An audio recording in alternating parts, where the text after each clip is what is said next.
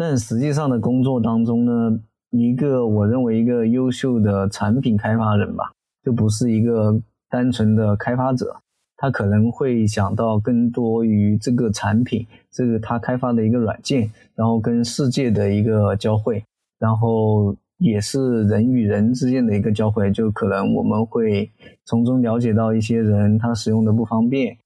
我们来解决他的问题，帮助他。整体来构建一个全面、比较方便使用得到的一个东西，当然也会给大家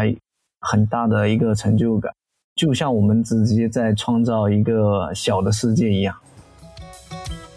欢迎来到 FreeCode Camp，开启编程之旅，分享旅途故事。大家好，我是米娅。这是二零二四年的第一期节目，我们邀请了嘉宾李亮分享他的故事。关于学习编程、从事开发工作和跑马拉松，首先要说一声抱歉，因为我在录这段介绍的时候有点感冒，所以声音有些不一样。那祝愿大家在新年里身体健康，Happy Coding。李亮在中考升学的时候，家里人奖励给他一部手机，这开启了他对电子产品和代码世界的探索之旅。在大学期间自学编程的时候，他接触到开源，被开源社区迸发出的活力震撼。后来呢，也成为了一名贡献者。在他的理解中，开源就是整个人类的知识图谱的实现方式。毕业之后，他先后在创业公司和医疗产品企业工作，不断用代码为用户解决问题，获得成就感。在节目中，他提到自己曾经面试几百人，以及从激烈的面试竞争中获得工作机会。如果你正考虑找工作，我相信他真诚的讲述会带给你启发。希望你喜欢这期节目，期待你关注我们的播客，并把节目分享给更多朋友。也欢迎你发邮件分享自己的故事。你好，李亮，谢谢你参与我们的节目。哎，你好，哎，大家好，我叫李亮，我是一名来自于湖南怀化的程序员，然后我进入开发行业工作已经五年之久了。哦，湖南怀化。对我来说是一个陌生的地名，但是提到湖南呢，我就会想起啊沈从文先生笔下湘西古镇边城。哎，我想问一下，怀化也是属于湘西吗？可以介绍一下你的家乡，比方说有什么著名的景区或者是特色的美食，都可以聊一聊。呃，我的家乡呢是湖南怀化的芷江，芷江呢是。是日本投降的一个纪念馆的所在，因为日本投降是在芷江投降的，所以芷江会有投降纪念坊。当时的，抗日时期的飞飞虎队也是在芷江有一个全中国最大的机场来进行抗日空军的保障。嗯，然后当地的美食会有芷江鸭，它在《舌尖上的中国》录了一下面。哦。所以你是在湖南长大，那后来读大学也是在湖南吗？对的，对的。读大学的地方会有一点诗意，会在一些呃诗歌里面出现，就是在衡阳，然后会有一句古诗叫做“衡阳雁去无留意”。对，那我们先回到你的技术旅程的起点，你是在什么时候开始学习编程的呢？编程之旅一开始是接触了电子产品的一个过程。嗯，整体的故事是这样的：那是一个夏天，然后刚好我面临初中毕业，我所在地区会比较偏僻，所以教育资源有限。初中到高中的升学率呢，通常只有百分之二十五，所以考上高中，嗯，当地的大人或者是父母会进行一些物质奖励，来激励小朋友继续努力学习。然后我的选择有好几个，就是有一个山地车。还有一个手机，还有一个相机，然后我就选择了手机。当然也是因为当时那个时间点是二零一二年，刚好处于手机的行业变革之风刮到了内陆地区，然后就入手了一台系统版本为二点三零六的智能手机。随后又接触了一些免费的 WiFi，因为家里面当时还没有。大范围的接触于网络，原来在学校里面呢，也是也是用的是大脑袋电脑，所以对网络整体来说就不是很了解，所以就会特别的新奇。因为智能手机的流行，然后就可以用智能手机来连接到 WiFi，然后就开始在街头上面蹭网，下很多的软件，很多的游戏。呃，依稀记得呢，高中开学的时候，我基本上是班上最先用智能手机的人。当然还有一台，他那台是基于重力感应的，应要用手指用力的戳屏幕，然后才会有反应，所以大家就基本上不会想到他那一台。慢慢的，后面的一般的游戏和软件就开始吸引不了我的注意，我就进行了安卓系统的一些内部的探索，想最大限度的利用自己手手上的这台手机，进行一些开机动画的修改啊，把自己破解的 WiFi 的密码分享给同学啊，呃，传一些电影给同学啊，就这些过程。然后这些过程呢，会接触到一些比较复杂的电脑知识啊，就会接触到一些。呃，root 权限啊，那个系统基础文件有一些结什么结构，然后一些 boot 的引导程序，然后就会进行一些刷机。当然，当时的手机变革其实是特别的快，然后系统版本更新的也特别的快，所以当时我的手机慢慢的过了一年之后就开始有点落实了，然后有一些游戏和软件就嗯用不了，所以我就一直想找能。安卓四点零的系统，但是手机的厂商好像对我那款手机觉得也没有嗯大范围的推广，估计市场上也不太流行了，所以就根本就没有这个版本的官方支持，所以就自己开始在官方的论坛、相关机型的论坛，然后刷机的论坛找很多的资料，来寻找这个升级的可能性。当然，因为自己不是专业的嘛，然后很多知识根本就不了解，所以整个过程不是很顺利。所以有的时候碰到网上如果是别人的一个骗人的教程，然后就会把手机变成一块白板，然后根本就打电话也用不了。为什么会有骗人的教程？因为骗人的教程可能就是呃告诉了你一个破损的系统，然后用了破损的系统，整个手机就会格式化了。它就所有的系统都不在了，然后就会变成白板，然后里面存的所有东西都不会都都没有了。嗯，那那怎么办呢？接下来？嗯，那时候还好，因为手机厂商还没有像现在这么严密的规定，说自己刷机是不能进行保修的，所以还好在官方维修点的支持下面，呃，我的探索之路得到了一定的保障。嗯。但我觉得人跟人真的不一样，就是你那时候拿到手机，你会去研究这么多的东西，有点惭愧啊！我到现在都不知道怎么刷机。呃，现在也不太支持刷机，因为它出了很多的那个规定，就是你刷机之后，你的系统损坏了，官方是不给保修的，这算一定的固件损伤了。哎，我很好奇，那个时候你父母就他们给你买了这款智能手机。就是你，因为刚刚你也讲，你会去下载很多的软件啊、游戏啊这些，不会担心影响你的学习吗？呃，一开始确实影响到了一点学习，但是后面我的表现吧，我的表现和呃成绩让他们放心下来了。嗯，听起来你是学霸。呃，也也不算，就是。呃，我的学习过程一般是开始可能会被一些东西所吸引，然后就不会把精力放在学习上面。但是后面会有一些老师的引导，然后同学的帮助，然后会慢慢的追上。然后基本上初中和高中都是类似的经历。对，所以你在高中的时候对电子产品有了兴趣，那接下来呢？大学的时候是不是就顺理成章的选择入读计算机相关的专业？嗯，这个并没有，因为我们那个时候其实对大学的专业要学的东西，然后什么和什么相关，基本上没有一个大致的概念，所以大部分同学在选专业的时候都面临同样的问题，就是嗯迷茫，然后不知道手足无措，然后就会寻求一些亲戚啊一些呃大人的支持，但是因为。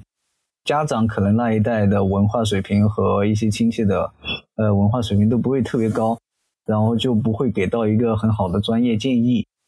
然后我就选择了电气自动化的专业，然后和计算机其实是有一点关系，但关系没那么紧密。他会开计算机基本的基础知识，然后 C 语言编程的这些课。嗯，那时候在大学期间是怎么样就培养起了对于编程的兴趣呢？因为计算机老师特别的有意思，然后他会提倡我们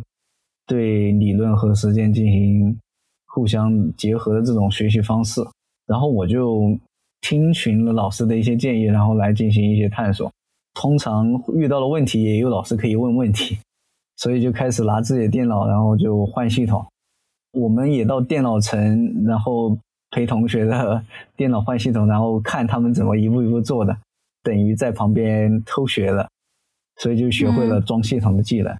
然后后面就在各个寝室就比较流行，然后再帮小伙伴换一下系统。当然，这确实激发了很大的兴趣，说明那个老师的这个方案是有用的。是的，那这个期间你学习编程会用一些什么学习资源呢？可以聊聊你当时的一个呃学习的计划是怎么样？哦，我是那个时候才了解到有一个做编程的表哥，然后他会推荐一些学习资源，就比如是有一些培训机构在网上的免费学习视频，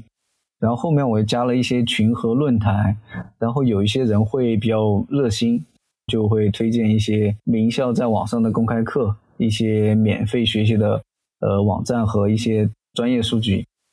呃，一般我的学习计划是在晚上的时候进行学习，然后如果有一门想了解的技术呢，就会先做一个整体的了解，再系统的过一遍，再结合案例的场景来进行使用。当然，这个学习过程是我后面总结下来的，因为一开始都是其他的探索，可能就是看着代码，然后就对着敲，然后再做一些小的案例。嗯，通常呢是也也有其他的方案来进行，就是对一门技术有了一点点了解的情况下，然后就开始构建一个项项目，但是这个过程肯定是会经常性的遇到问题，然后通常会有系统代码报错的情况，当然网上的教程也很多不靠谱的，所以也会陷入他们的陷阱当中。嗯，整个过程就像。打游戏一样，他会呃一步一步的看到一些进展，也会有的时候迷路，然后重新从头再来进行实践。但是人嘛，通常都会高估自己的水平或者能力，所以有的时候就会太相信自己写的代码，而不会看到那个机器它提示的错误或者是表现。嗯，你会怀疑机器错了。对对对，通常会怀疑机器错了，或者重启电脑，然后看它再跑一次会不会有新的新的变化。这个时候其实很好的办法就是叫小伙伴帮忙看一下代码，就是学校里面也有会一起学编程的小伙伴，这个方法是会比较快的解决。然后后面等我从业以来，我才了解到这种办法叫做代码 review，就是代码复核。是。就那时候有没有做一些项目，让你觉得嗯特别有自信，甚至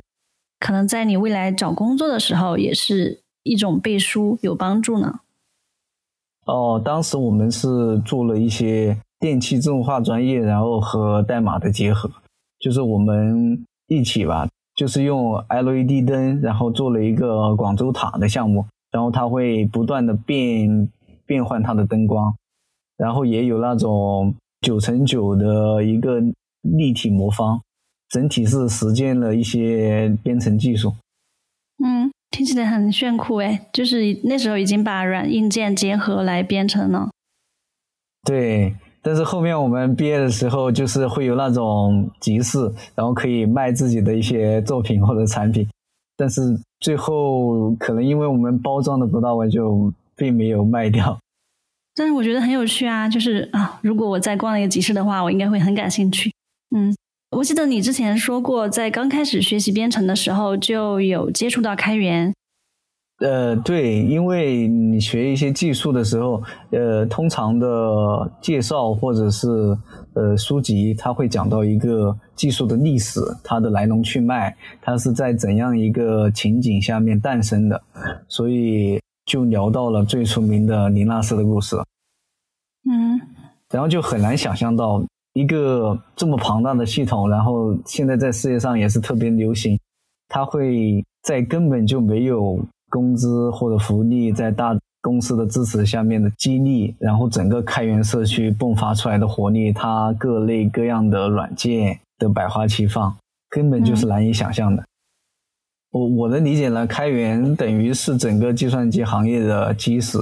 呃，也是特别呃融洽开放的一种技术氛围。就可能在我们的思想理解当中，有一些的技术人，有一些的技术他会持保留意见，但是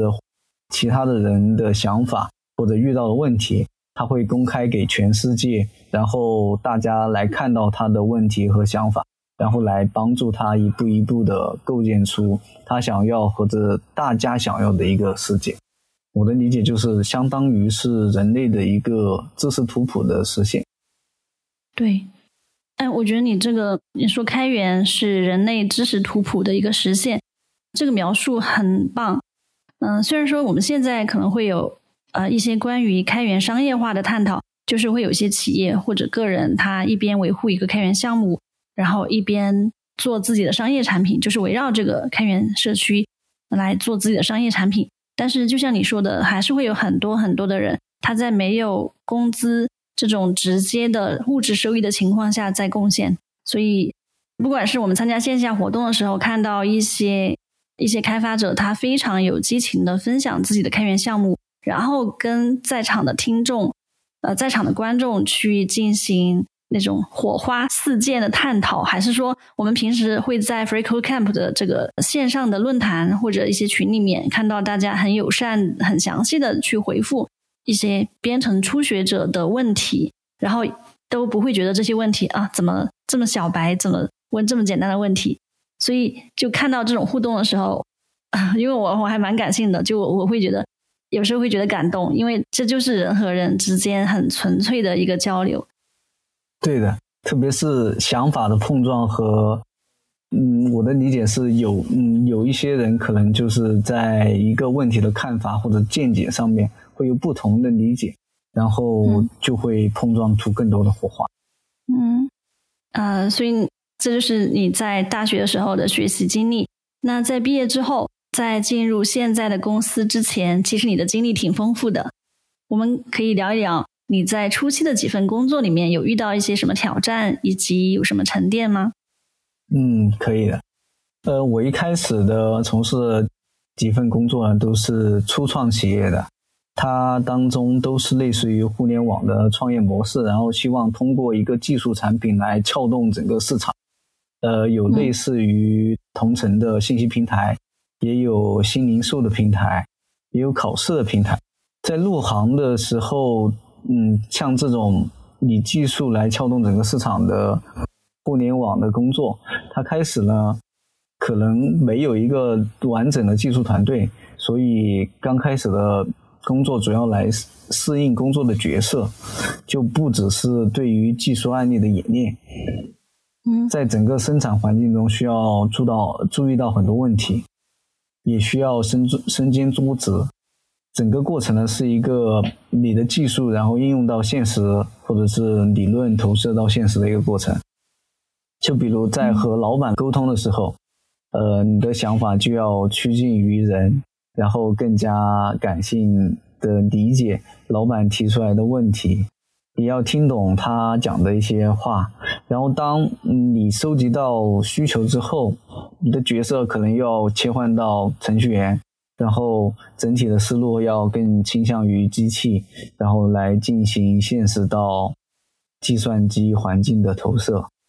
嗯，转化过程中一般需要很多的沟通。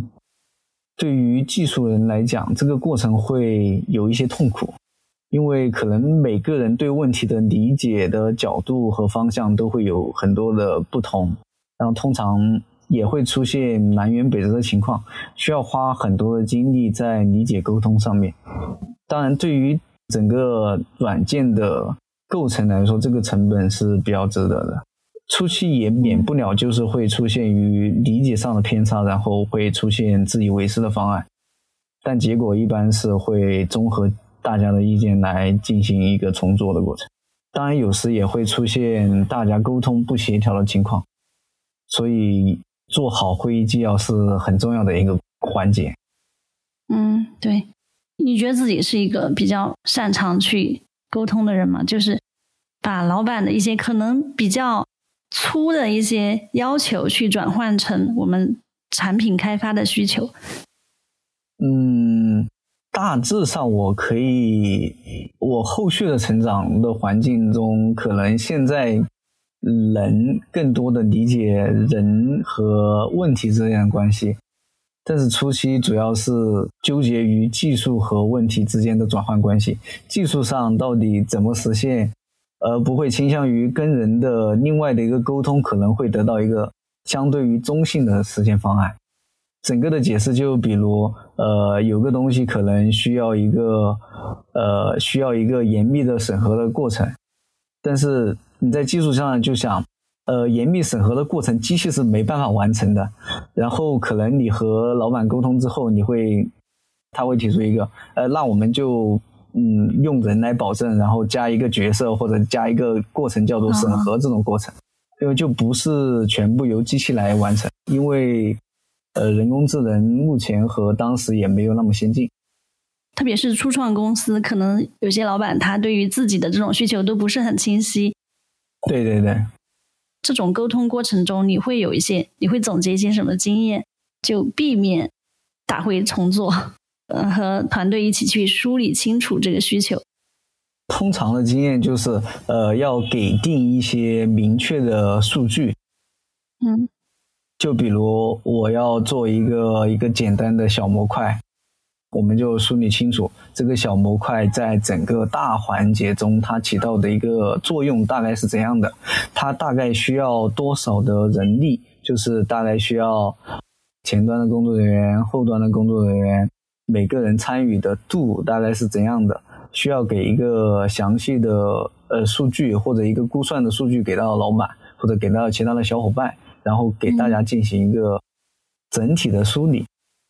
然后最终来决定这个东西到底要不要来做，然后经过这种嗯环节的一个梳理呢，相当于就是给了大家一个呃需求的冷静期，大家会更发散思维来想这个东西，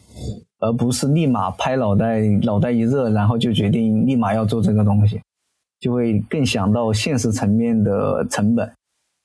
对，这个方法挺好的。那所以在你一开始工作的时候，有机会去做这种能够综合考量的工作，我觉得，嗯，也是一种锻炼。啊，对的。嗯，那那后来呢？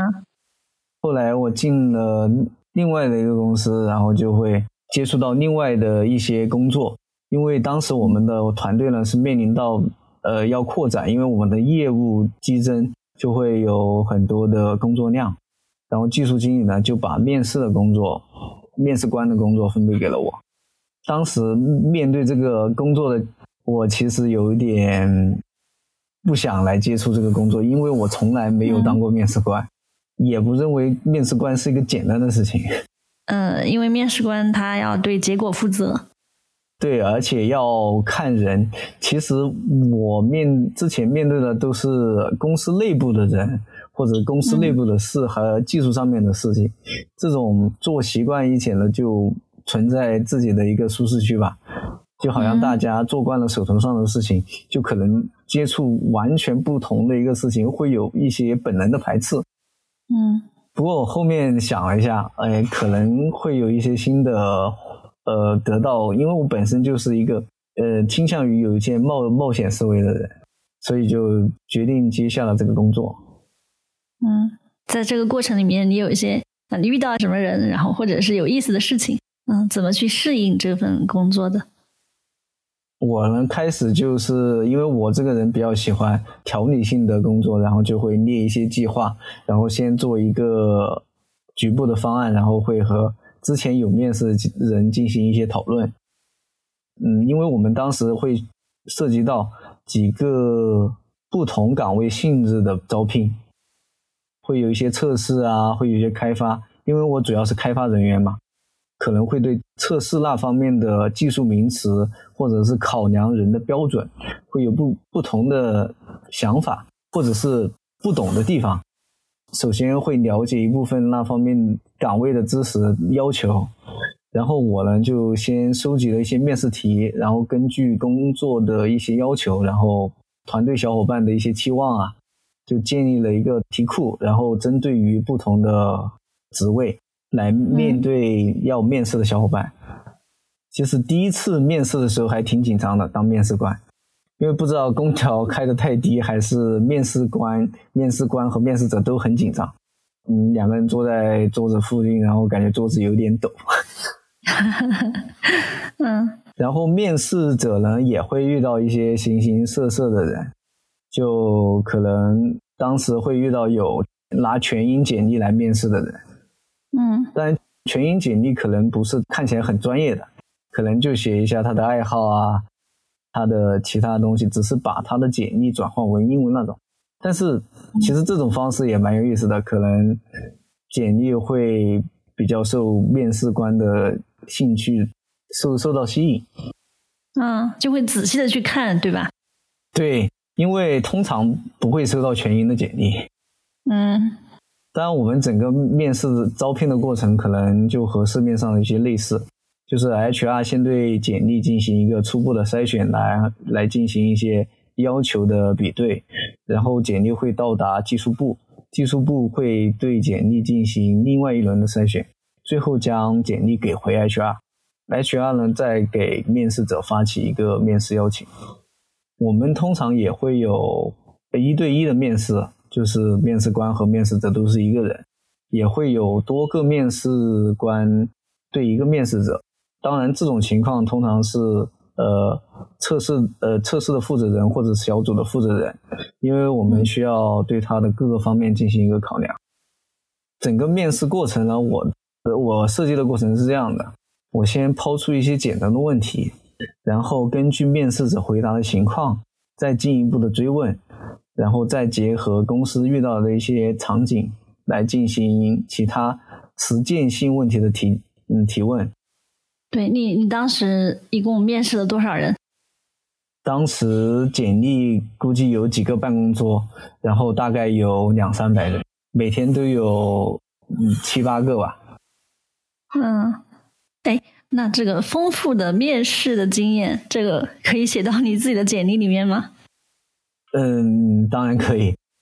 这个等于相当于是团队管理的一部分工作吧，就是来筛选、来鉴定。小伙伴新的成员，因为不光负责了面试之后，呃，一般当面试官的人，他通常还需要对他招进招进来的小伙伴进行一个公司技术的一个介绍，然后等于进行入职的一个技术培训。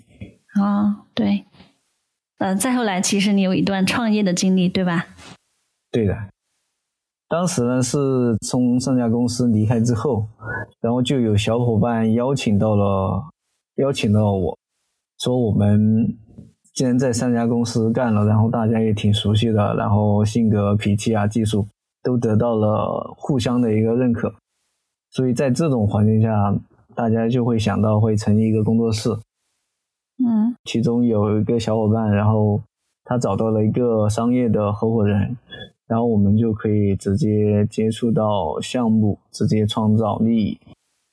所以在整个创业的过程中，就会和之前有很大的不一样，然后就需要频繁的和客户，然后和商业合作人进行一个交流，然后从中呢就了解到软件和商业是怎么进行交融的，嗯，而不仅仅只是在工作当中拿技术来解决业务的一个问题。当然，创业是一个特别有激情的事情。因为涉及到了一个角色的转换，就不只是不只是一个工作人员，而涉及到了就是自己可能作为一个合伙人，自己作为一个负责人，而且是需要保证整个公司的运行，然后每个环节的揭露也会在其中进行参与。最后呢，还是因为我们几个小伙伴都是从技术出身的。可能对于商业和人性都不是太了解，然后我们就只关注于交付工作的完成，然后技术方面来实现甲方的业务，所以我们商业上失败了。然后这个创业就暂停。对，对，哎，我我觉得可能也挺好的，因为这个时候其实你才刚参加工作大概两年的时候。对，对，就是也许有些坑早一点踩，然后早一点积累经验，也是一个好事。对，因为我的理解是，每一段经历它都会有不同的意义。每段经历在回过头来看的时候，都会有不同的解读，在每一某个人生阶段。嗯，那在这个工作室解散之后，你有一段过渡，然后才到现在的公司，对吧？对，当时会参与了呃之前另外一个公司的一个项目的构建，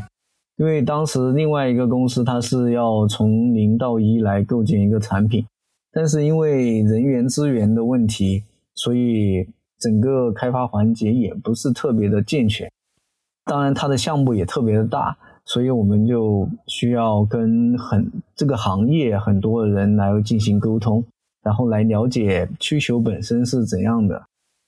所以就从整个小组吧，从刚开始从零到一，然后开始学着怎么画产品的原型图，然后找在网上找类似的。产品来进行一个竞品的分析，然后来进行整个行业很多人的访谈，然后进行一个问答，然后来了解整个需求。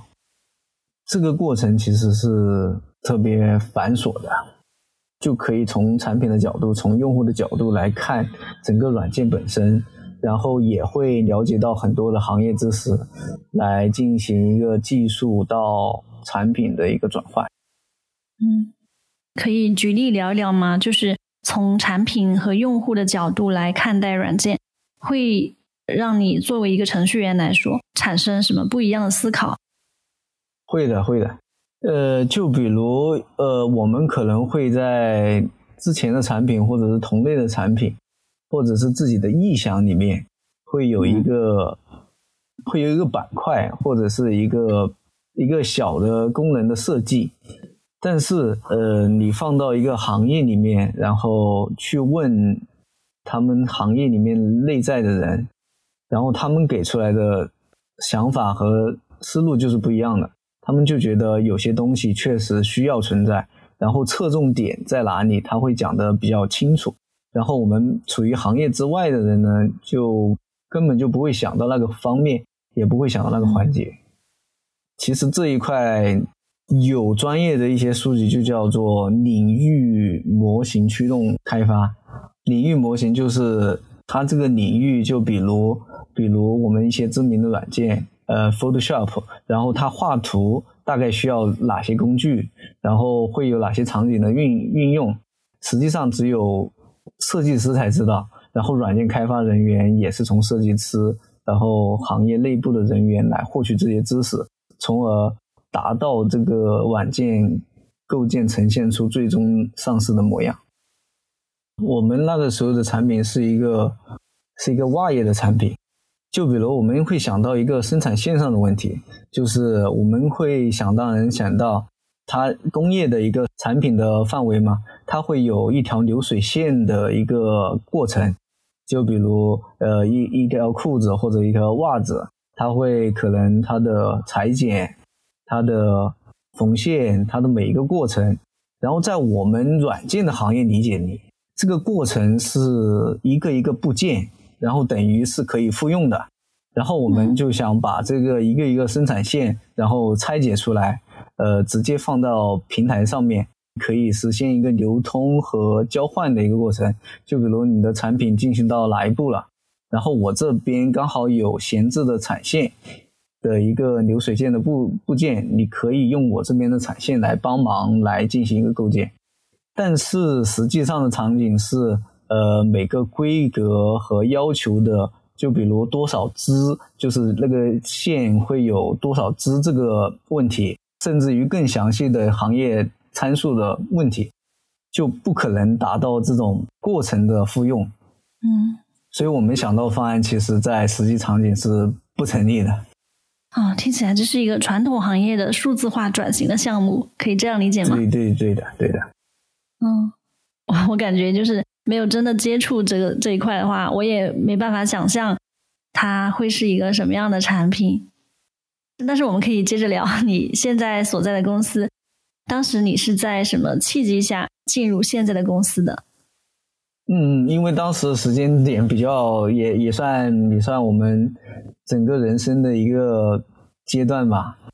全世界人经历的一个阶段，就是在一九年年底的时候，然后从上家公司离职了，然后二零年的时候新冠疫情爆发了嘛，等到疫情缓和一点的时候，我才出来找工作，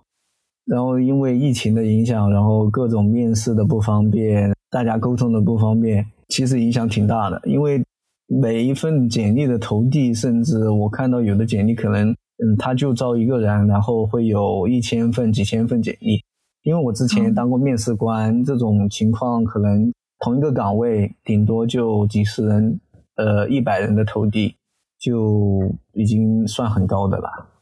所以到深圳之后，我投的挺多简历都石沉大海，因为我当时的工作经验也不是特别的丰富。就我记得当时的一个场景。就那天的那天有点灰蒙蒙的，然后我走进一个狭小的公司前台，然后挺多背着双肩包的，应该都是工程师，然后就在那里排着队进行面试登记。然后我一边排队呢，我和旁边的小伙伴沟通寒暄一下，就问了一下，甚至会有从其他城市到深圳的小伙伴，也会有从广州来的，或者是其他城市来的。嗯，他说在那边可能也找了一段时间工作，然后才到这边。这个阶段我感觉那就像整个市场比较低迷了，所以找工作这个阶段会让人感觉到迷茫，然后会准备了很多东西，却得不到一个面试的机会。然后我在这个过程中呢，又学到了挺多的面试技巧。到我最终进入的公司。我就用到了这些面试技巧，就比如先面试之前收集公司的一些信息，然后从他的官网还有论坛上来了解他公司所在的行业所需要的东西的一个粗略的知识。技术上面，然后对公司的网站进行了一个分析，因为因为我是做网站这一块的，然后对公司的网站做了一个分析，一些技术层面的分析。就它会采用的技术啊，响应的时间啊，就在浏览器开发工具中进行查看，然后对每不同的招聘岗位呢，会微调自己的简历，就可能我投递的某份某份简历都会不一样的，嗯，因为不同的工作岗位的侧重点啊、要求啊都会不一样，所以面试的准备需要的时间还挺长的。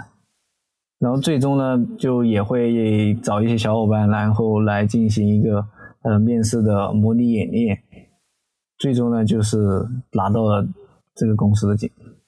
也经历了蛮长漫长的一个过程。嗯，就拿到了 offer。对。嗯，对你做了很充足的准备。其实你以前面试几百人的这个 经验，就做面试官的这个经验，有没有？就是对你在这次面试中有帮助，也许哎你会知道，从面试官的角度，可能呃希望看到面试者身上有些什么特质，对吧？对的，对的，会会有帮助，因为会多换一个角度来看待呃所在的问题，然后会根据他的一些场景，然后他的工作的要求，然后他所在的行业或者是其他的。环境，然后来进行一个综合的回复，可能会比较全面一点。对，那现在你是在公司参与什么产品的开发呢？可以聊聊你的一些工作日常。嗯嗯，我现在公司呢是一个医疗产品的，常见的日常就是会收到一些用户的反馈，然后就对一些功能进行优化排期，然后也会添加公司。新拓展的新模块、新业务的一个开发。嗯，用户反馈是通过一些电子表格的形式，还是通过一些实地访谈的形式去获得这个用户反馈？因为我们会有一些客服人员，然后来辅助用户来使用系统，所以会从用户直接反馈到客服，然后客服会直接反馈到我们这边，然后也可以用户可以提出自己的一些问题，在网上进行一个提交。嗯，在现场的时候呢，就会遇到各种各样的情况，呃，现场也会比较的嘈杂。呃，因为我们医疗行业嘛，然后有的用户然后会比较的急，然后有的用户会年龄比较大，智能手机的使用上面呢也不会特别的顺利，然后现场排队的话就会出现一些堵塞的情况，堵塞了之后人可能会更烦，然后这个时候。大家就会体会到为什么一个表单会要填那么多的信息，那么多的条目。这个时候，我们有一些用户就会提出来一些很新颖的想法，就是呃，这个表单填的东西和另外一个表单东西明明就是相关的，或者是包括在里面的东西，哎，为什么我们就不能直接挪过去，然后我不需要再填一遍这种情况？嗯，从这些情况下面，然后我们就来进行进一步的优化。优化之后，因为我们在现场办公，可能优化的过程就会特别的快。一优化成功了之后呢，它的排队的人数啊，抱怨的人数就会变少，然后就会给人一个很鲜明的对比。然后从此之后呢，我就在测试的一些阶段，就会邀请很多非系嗯非技术的工作人员进行一个体验，然后收集他们的反馈，或者是在现场来解决他们的问题。从而就是优化整个软件的使用流程。对，其实说到这个医疗软件应用，因为平时我们也会使用嘛，一些小程序啊、公众号什么的。比方说，呃，现在很多的医院它会实行在线预约挂号，但是很多的号它线上放出来很快就被抢完了。那确实对于年龄较大的用户来说，他不熟悉这些应用，它的界面操作方式，他就会觉得很困难。甚至还有那种在线健康咨询的一些功能，它可能需要用户输入文字、上传图片，或者是选择一些选项，就关于健康，你想要咨询哪方面的问题。那有些用户他不熟悉这些操作的话，他就没办法准确的去表达自己的健康问题。我不知道你你们会有这些功能吗？就你们的产品会有这些功能吗？呃，就会有的，因为可能对于同同样的一个病啊，或者是同样的一个，就是同样的一个检测项目，对于同样一个病的诊断到治疗，它会有一个流程。当时我们呢遇到一个情况，就不光是患者本身的情况，因为患者对医疗知识的缺乏，可能会导致有一些问题。当然，这个不是问题的关键。问题的关键是每个医生对于同样一个病的诊断和治疗的过程，可能理解上面会有偏差，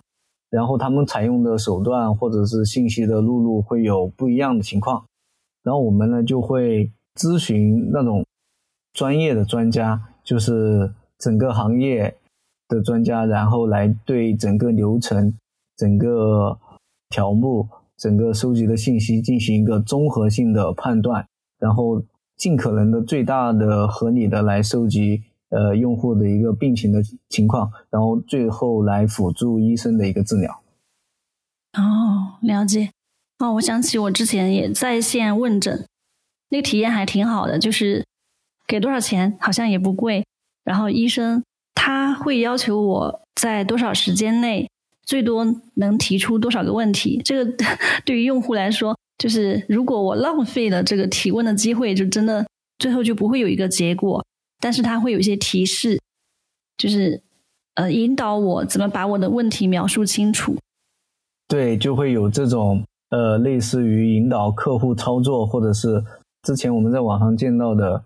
建议你怎么怎么怎么样这种比较友好的处理。嗯，哎，我再问一个，因为也是我现在会。在使用各种应用的时候，我都会注意的一个一个事情，就是验证码。现在验证码的形式真的多种多样，有图形验证码，还有就是让你去做一个加减法那种方式，可能还有一些就比较刁钻，就感觉很特别，就是要让你去点最小的红色圆柱体左边的一个图形，他好像就生怕你把这个验证通过。我不知道像你们的这些应用里面会不会考虑这些？其实已经不只是说一个无障碍，就是就无障碍的特性呢，对于我们来说，我觉得都挺难用的。我不知道你们的产品里面会不会考虑？如果之前没有考虑，那那我现在提一个小小的反馈，一个小建议，也许以后能够用得上。哦，我们这也会有的，因为之前的呃也是我建议或者是和产品沟通之后反映的一个情况，就是我们可能会遇到一些嗯盲人，就是会一些他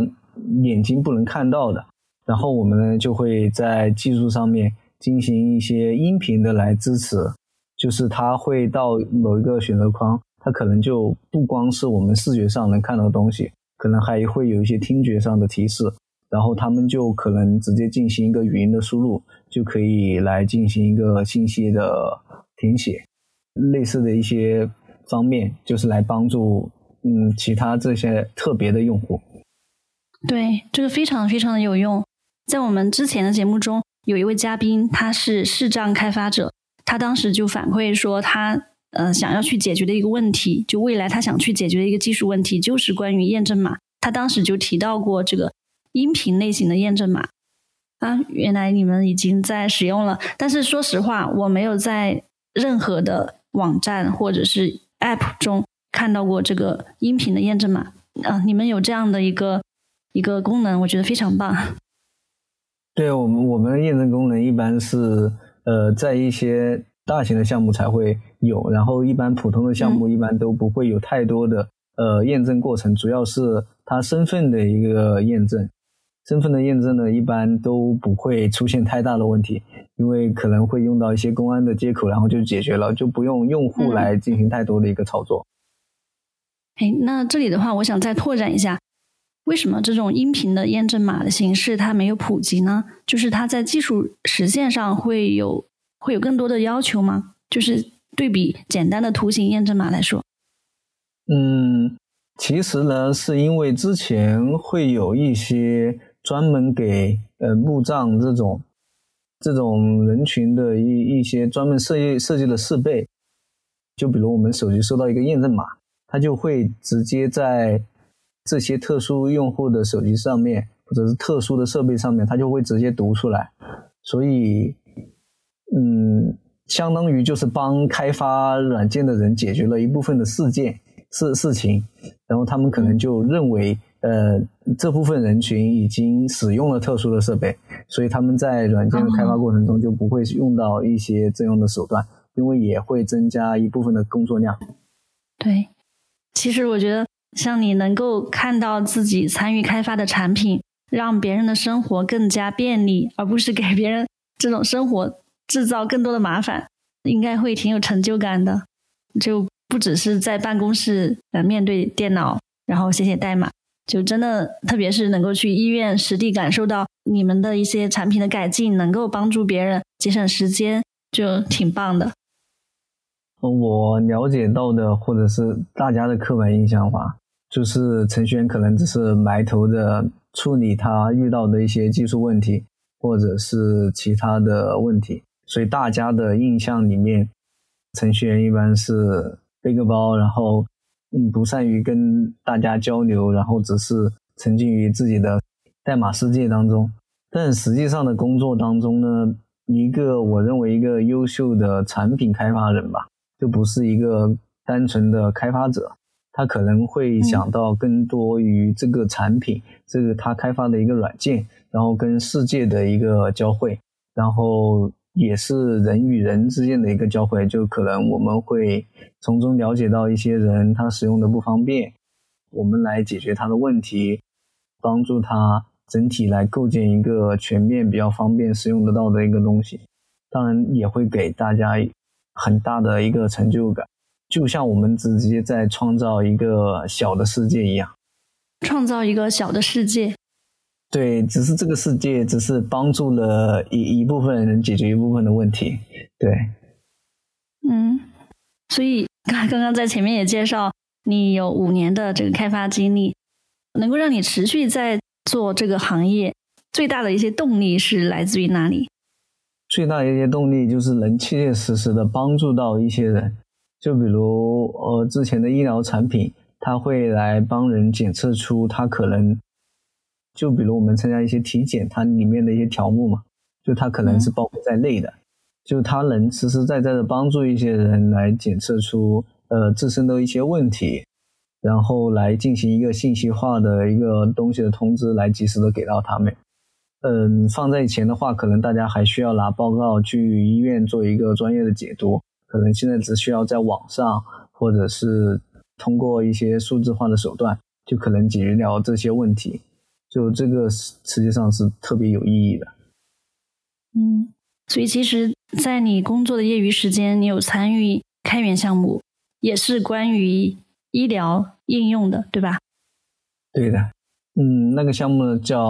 Doctor AI，就是当时有个小伙伴，然后启动了这个项目。他的想法是来帮助大家对医疗知识进行更多的了解。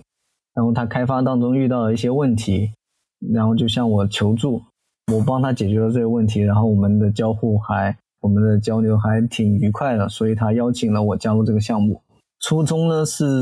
帮小伙伴的忙，然后后续是感觉这个项目还挺有意思的，既可以给大家提供一个解决这种问题的思路，也可以扩展自己的一些知识。嗯，其实我有阅读，就是你你你说的这位开发者他的一文章，以及你以及你的博客里面关于这个项目的文章，看起来是他之前实现了这个项目的主要功能。然后后面你是用一个 AI 的工具去改进这个 Doctor AI 它的语音识别能力。对的，呃，因为当时呢，我们之前最初的一版的模型就是，呃，大家可能会像现在 ChatGPT 之类的一些问答的模型，可能只是呃以文字的方式来对机器人进行一个提问。但是我们后面想到，呃，可能用语音的方式会给大家一个比较好的体验，然后当然可以从语音中，然后直接检索到某个关键字，也会给大家更好的一个展示。我们后面就做了两版，一版是直接语音的输入，然后我们就来进行一个机器人的回答。后面我们结合了一个新的展示方式，就是。呃，语音的输入，然后我们进行一个图方面的展示，然后来更立体的展现一些病或者是一些细菌和病之间的关系。啊，对我其实有几个问题。第一个就是你刚说用图的形式展示，但是这对于我们普通用户来说，我们需要了解那么多吗？可能我们在查看，呃，就是我们在输入这些问题之后。我想象，可能普通用户就想知道，哎，我这个是不是符合某些病症的表现？然后我需要怎么治疗？呃，甚至再给出一些可能的治疗方案。我们需要去了解那么多，嗯，关于这个病它跟其他的什么因素相关吗？还是说它其实是给医生来使用的一个产品？哦，这个主要是，嗯，我们当时面对的场景主要是希望进行一个医疗知识图谱的构建，然后这个方面呢，一些普通的用户可以只对于简单的问题一些解决方案进行一个检索，呃，进行一个询问，然后一些医疗专业的专家或者是从事人员呢，可以直接来进行一个问题的扩展，就一些近视病的情况或者是通常的一些。呃，症状会有哪几类情况引起的？等于它是一个知识图谱。呃，用的浅可以有用的浅的用法，用的深可以有用的深的用法。啊，比方说，我我现在想要在手机上安装这个应用，我可以下载了吗？我可以从那个应用商店下载了吗？我我们只是提供了一个解决方案的一个尝试，然后整体的商用或者是更大的医医疗模型。呃，目前我的了解是还没有一个现成的解决方案，因为可能我们现在的 AI 技术可能没有那么的准确，可能会有大的出错率，它也可能会一本正经的胡说八道来误误导我们的一些情况。嗯，所以它它是一个概念是吧？现在？对，它是它是一个概念性的东西，因为我们的是出自于我们呃小伙伴的一个想法。嗯，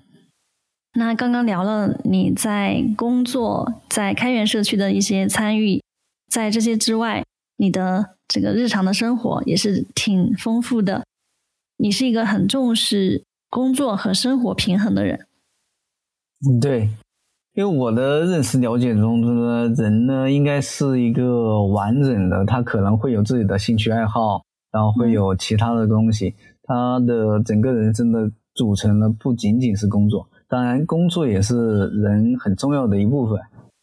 所以，我对于整个工作的想法就是，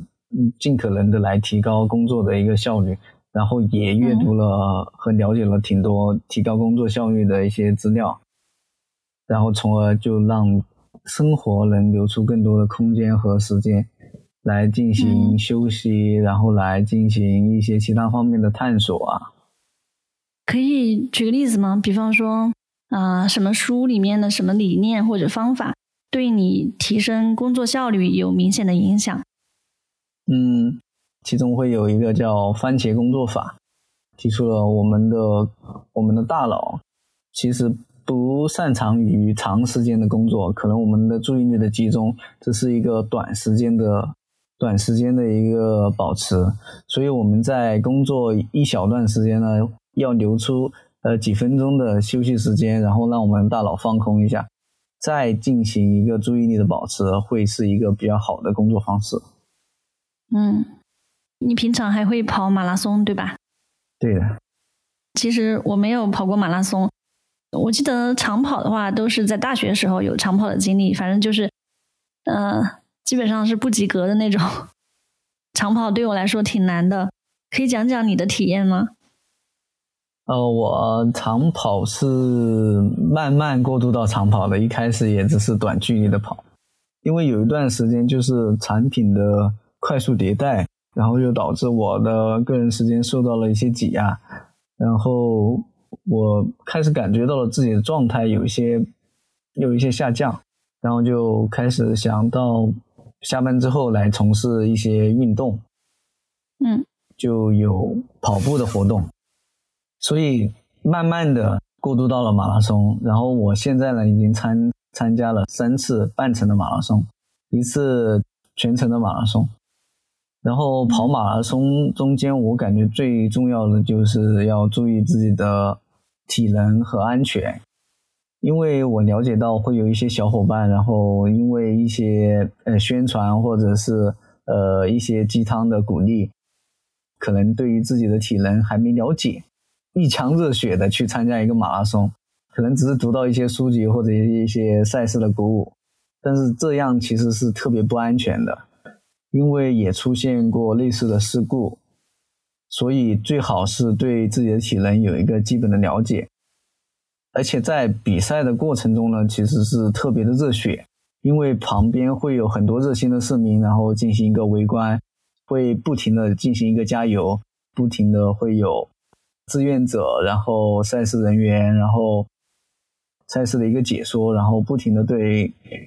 大家进行鼓舞，所以整整体参赛人的情绪是比较亢奋的。就这个过程中，可能大家就不太会注意自己的速度，然后会越跑越快，这也是特别危险的。所以，就像在项目或者是开发里面一样。一般我的跑马经历呢，是先会制定一个目标，分析一下我要怎么样保持怎样的速度，然后就大概可以达到一个赛事的目标。在比赛里面呢，就不会看到前面有个人，然后我就特别想超过他，对，不太会有这种情况，然后就保持住自己的节奏，保证赛事的进行。嗯，其实跑马，我的感觉就是和自己的身体、和跑道、和当地的城市、和当地的工作人员啊人们的一个对话，就是在平时平时的训练里面呢，就不断的跟跟身体进行对话嘛，了解自己的体能，了解自己的极限。一般的马拉松都会在当地的城市的马路上进行举行。呃，一般的城市的举行都会当时几点到几点的马路进行一个封路，所以马路上是没有车辆的，而且一般会经过当地城市的很多地标，所以有几次跑马的经历，主要是因为特别喜欢那个城市的风景，然后就去会参加那个地方的马拉松。因为在比赛当中会特别的亢奋，所以成绩可能会比平时训练的要好，所以也也需要特别注重自己的节奏，来保证自己安全完赛。对，你去了哪些城市跑马？嗯，我去了深圳，呃，应该说是去年了，二零二三年，然后等于每个区都举行了。深圳整个城市的跑马氛围其实是特别好的，因为很多赛事都需要一个抽签，然后等于你报了名就不一定能参加上，他会来进行一个抽签来决定多少人能够参加上。所以深圳我只中了盐田和光明的签。就在盐田和光明跑，然后盐田呢是一个靠近海边的区，你就会从呃有山的地方，然后跑到有海的地方，然后最终跑到一个沙滩的附近来结束整个赛事。啊，好吧，嗯，还有其他的城市呢？呃，其中第二场马拉第二场半程马拉松呢，我在网上看到大理的洱海边，然后举举行了一场半程马拉松。然后，因为我之前受一些影视作品啊，或者一些文学作品的影响，就感觉大理是非常安静，然后非常美丽的一个地方，所以我就毅然而然的决定了报名，然后提前几个月做了准备，然后还请了假，然后就去大理参加了比赛。嗯，就有的时候可能只是因为喜欢当地的环境，所以才进行参加的。嗯，不一定来。重视要达到怎样的成绩？对，对，就像你说，就是跟自己的身体对话，跟城市对话。而且我想，呃，如果你看到前面有人，你你前面有人，然后就想超过他的话，那就不断的都会有人，对吧？这不是和他人在比赛。对，其实跑步的过程整体来算来说，如果没有参加很多的团体或者是跑团的话。整个训练过程是会比较枯燥的，然后我的经历呢是会比较的缓慢，整个和之前的工作或者节奏啊，呃，当前的呃城市的生活其实会有一种反差，然后嗯，因为跑得慢的话，可能就嗯脑袋里面会想不同的东西，整个身体呢只是在机械的动。然后也不用注意太多路边的行人啊，呃，路上的其他东西，因为我们大脑其实反应还蛮快的，可以反应过来。然后大脑里面呢，其实会过很多的想法，之前做过的项目、接触的人、接触的事，会慢慢的涌现出来。然后这时候可能还会对想法有灵机一动的情况，所以也会留下蛮多有意思的东西。也会让我对之前的方案、之前的人、之前的关系、之前的生活有其他的一些想法。对，对，说到这里，我想起可能跑步爱好者都会读的一本书，就是村上春树的《当我谈跑步时，我谈些什么》。它里面有一个描述是，可能有的人会问他在跑步的时候会想什么，他说。看到树我就想到树，看到山我就想到山。可能这个原话不是这样，大概是这个意思。我特别有印象的是他的一个描述：为了获得空白而跑步。我理解就是在不被外界打扰啊，身体和思想完全放松的时候，就是你刚刚说的，呃，有些想法它就会不由自主的浮现出来。啊，我虽然没有长跑，但是呃，我也有获得这种感受的时刻。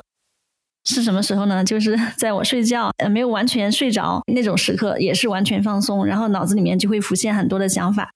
嗯，这就是 我和自己对话的时刻。所以我能够理解你刚刚讲的，当你慢下来，然后身体看似在机械的运动，但是我想，嗯，可能当你跑过了一定的路程之后，身体的这种疲惫，它是不是没有那么强烈？它反而是在一种放松的状态下再继续往前，然后这个时候你的大脑也放松，然后就浮现出这些想法，是这样吗？差不多是这样一个过程。因为呃，其实跑步其实也挺难坚持的，因为每每次跑步之前最难坚持的就是下跑步这个决定，就是我我决定今天要去呃跑多远。然后可能这个决定是很难的，而且刚开始身体预热的一个过程，可能就是呃关注于身体开始的一个表现和感受，然后可能跑了那么呃五分钟十分钟开始，嗯就会处在一个比较稳定的状态，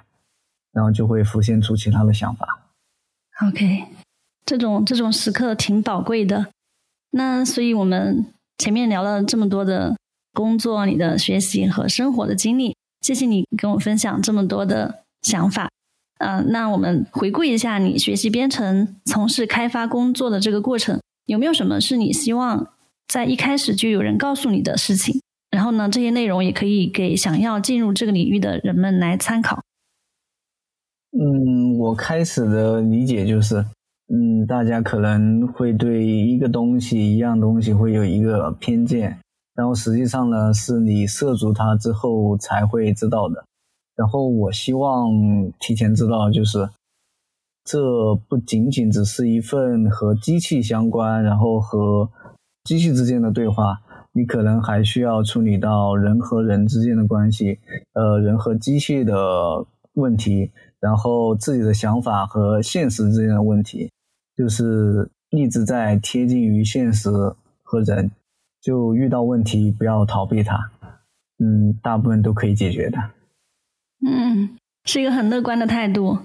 那么，在你的人生旅程中，有没有一条持续指引着你的座右铭或者是人生信条，可以分享一下呢？呃，其实有好几条的。对，那可以都分享一下。呃，对，因为我高中的时候，然后就看了《阿甘正传》。然后我就一直觉得阿甘是一个特别，也是特别喜欢跑步，然后也特别积极向上的人。然后我就特别喜欢他妈妈讲的那一句：“Life like box of chocolate, you never know you get。”就是生活可能就像一个巧克力的盒子，你永远不知道你拿出来的是哪一颗。是的。呃，后面呢，我又看了《白日梦想家》，然后就在里面有句话也特别的深刻。嗯，开拓视野，看见世界，贴近彼此，感受生活，这就是生活的目的。然后我感觉这句话可能更贴近于当今的世界和我们周围的人吧。嗯，呃，还有就是我最近的一些感想吧，就是，呃，我感觉整个工作或者是实践的过程，呃，可能我们刚开始步入社会的时候，我们刚开始的想法。有一些想法的时候，可能是会比较缥缈的，或者是不太现实的。但是我感觉整个大家实现梦想吧，或者是实现想法，或者是实现所有的东西之的时间，或者是精力，其实都是不断于把一个自己脑海里面，或者是大家脑海里面的东西贴近于现实的一个过程。呃，其实每时每刻都在实现梦梦想或者是理想吧。嗯，我记得我们在三月份，去年三月份了，在广州见面的时候，在 Freeco Camp Top Contributor Party 上面见面。其实，在那之前，我和你还有其他两三位同学，我们和 Quincy 有一个交流，对吧？呃，其实给我的感觉是，那个过程中你没有讲很多话，然后你都在听大家讲。但是呢，今天我觉得，呃，很开心能有这个录节目的机会，能够了解到你。这么多的有趣的想法，以及你对于工作也好，对于生活也好，这种乐观的态度啊，我觉得很开心，又认识一位乐观的朋友。然后也祝贺你在之后的职业发展路上，或者是人生的道路上，就像阿甘一样，不断的跑下去。就像你说，梦想就在眼前，然后你每天都在实现自己的梦想。啊，谢谢，也谢谢嗯邀请我参加这个节目。呃，也谢谢开源社区的朋友，因为大家其实，在之前的会议当中，因为我听大家的生活也蛮多姿多彩的，我也得到了很多呃新的角度和认识的东西。好，谢谢李亮，谢谢收听，希望你喜欢这期节目，欢迎你关注我们的播客，并把节目分享给朋友们，下期见。